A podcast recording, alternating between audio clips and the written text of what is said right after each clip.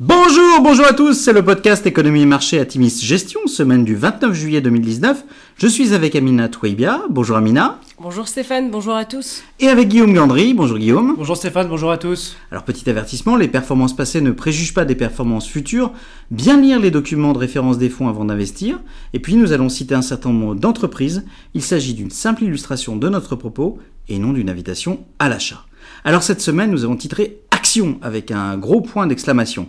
La semaine a été assez complexe sur les marchés. La pression a commencé par porter sur les GAFA, Google, Amazon, Facebook et Apple, avec l'ouverture par le département de la justice US d'une enquête antitrust d'ampleur.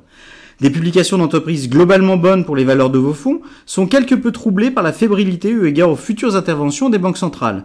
Jeudi, Mario Draghi aura ainsi douché les attentes d'une baisse de 50 points de base de la Fed en annonçant que la BCE interviendrait au travers d'achats d'actifs et de baisse des taux, mais plus tard. Messieurs les Américains, tirez les premiers, semble dire la BCE.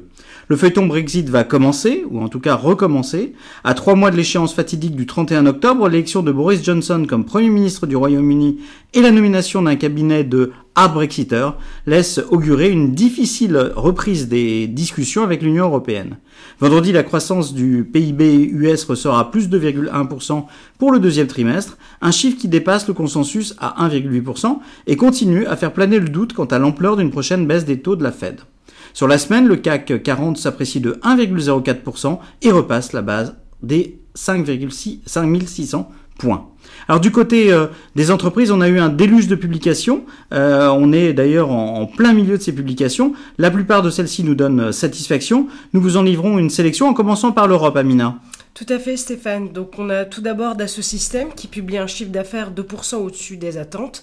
La marge opérationnelle gagne 140 points de base sur un an avec un niveau record de 31,8%. LVMH affiche une croissance organique de 12% au T2, 2% au-dessus du consensus. La mode et la maroquinerie expliquent euh, cette très belle performance avec une progression de 20% sur le trimestre. Une annonce qui contraste avec Kering, vendue il y a plusieurs semaines dans nos fonds, qui voit sa croissance organique se tasser au deuxième trimestre avec un ralentissement plus marqué que prévu de Gucci. Enfin, STM qui publie un chiffre d'affaires au-dessus du, consensus avec une progression comme attendu par rapport au Q1. De plus, la société reconfirme son objectif de croître de 15% au T3, ce qui, est très clairement les, ce qui très clairement les distingue des, des autres acteurs. Enfin, Téléperformance accélère encore en termes de croissance organique avec une progression de 10,9% au T2. Le titre progresse fortement vendredi. Et alors pour les USA, Guillaume? Pour les USA, après des résultats mitigés lors, de la dernière publication, Alphabet surprend très favorablement avec une croissance du chiffre d'affaires de 19% et l'annonce de rachat d'actions pour 25 milliards de dollars. Nous notons les bons résultats du search et de YouTube et les efforts sur le cloud entreprise qui euh, enfin portent leurs fruits. Euh, Amazon déçoit légèrement avec un bénéfice en deçà des attentes des analystes pour la première fois en deux ans. Euh, le chiffre d'affaires s'établit à 63,4 milliards de dollars contre 62,5 milliards attendus, tandis que l'earning per share, hein, le résultat par action, ressort à 5,22 dollars contre 5,56 attendus. En effet, Amazon investit massivement dans l'offre de livraison en une journée pour ses adhérents Prime. Pas de quoi nous inquiéter. PayPal euh, sort des résultats légèrement sous les attentes, tant en top line qu'en bottom line. L'entreprise annonce donc une guidance annuelle aussi légèrement sous les attentes. La cagnotte Venmo, plébiscitée par les millennials, affiche quand même des volumes en hausse de 70% par rapport à la même période de l'année dernière. Euh, Visa annonce un chiffre d'affaires en hausse de 11% à 5,8 milliards de dollars, avec des hausses de 9% euh, du volume des paiements, de 12% des transactions traitées et une accélération des volumes transfrontaliers.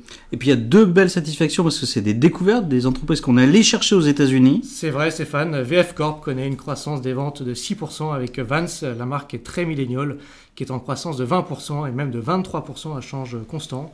Et puis The North Face qui affiche 9% de croissance et même 12% à, change, à taux de change constant.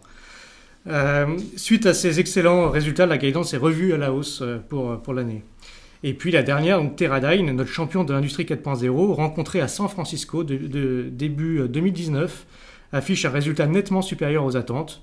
La croissance du chiffre d'affaires est portée par les automatisations industrielles qui sont en croissance de 20%, ainsi que par les tests sur les Nandes en croissance de 22%. Et le titre s'envole, c'est une très belle satisfaction. Alors en conclusion, les premières publications nous rassurent pleinement quant à nos choix dans les fonds d'action. Tous les yeux sont dorénavant rivés sur la réunion de la Fed qui, euh, le 31 juillet, devrait baisser ses taux. La question portant sur l'ampleur du mouvement. nous, on mise plutôt sur 25 points de base. Ce sera 25 ou 50 points de base. Il existe selon nous un put Trump et des banques centrales qui souhaitent maintenir une bonne dynamique économique globale. Nous restons vigilants mais devons admettre que les courants sont porteurs pour les actions. Nous sommes moins rassurés sur les marchés de taux avec la généralisation de taux négatifs ou de rémunération qui interrogent. Ainsi, le 10 ans US paye 2,07%, là où la Grèce paye 2,05% et le 10 ans bulgare 0,38%. On dit que comparaison n'est pas raison, mais à la fin de la fin, à qui préféreriez-vous prêter? Sur les marchés de crédit, la complaisance pourrait par ailleurs coûter très cher, nous restons également vigilants. La conséquence dans nos fonds d'allocation, moins d'obligations et un niveau maintenu d'action avec des résultats à ce stade au rendez-vous. Alors peu de sociétés de gestion auront la moitié de leur effectif sur le pont en ce début août, en tout cas pour la première quinzaine d'août. C'est le cas de l'équipe Atimis Gestion. C'est vrai qu'on est une petite équipe, ça a un avantage, c'est que tout le monde est mobilisé quasiment, en tout cas la moitié du 1er au 15 août.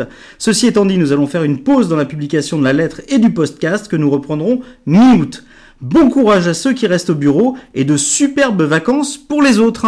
Bonne semaine à tous. Bonne semaine à tous.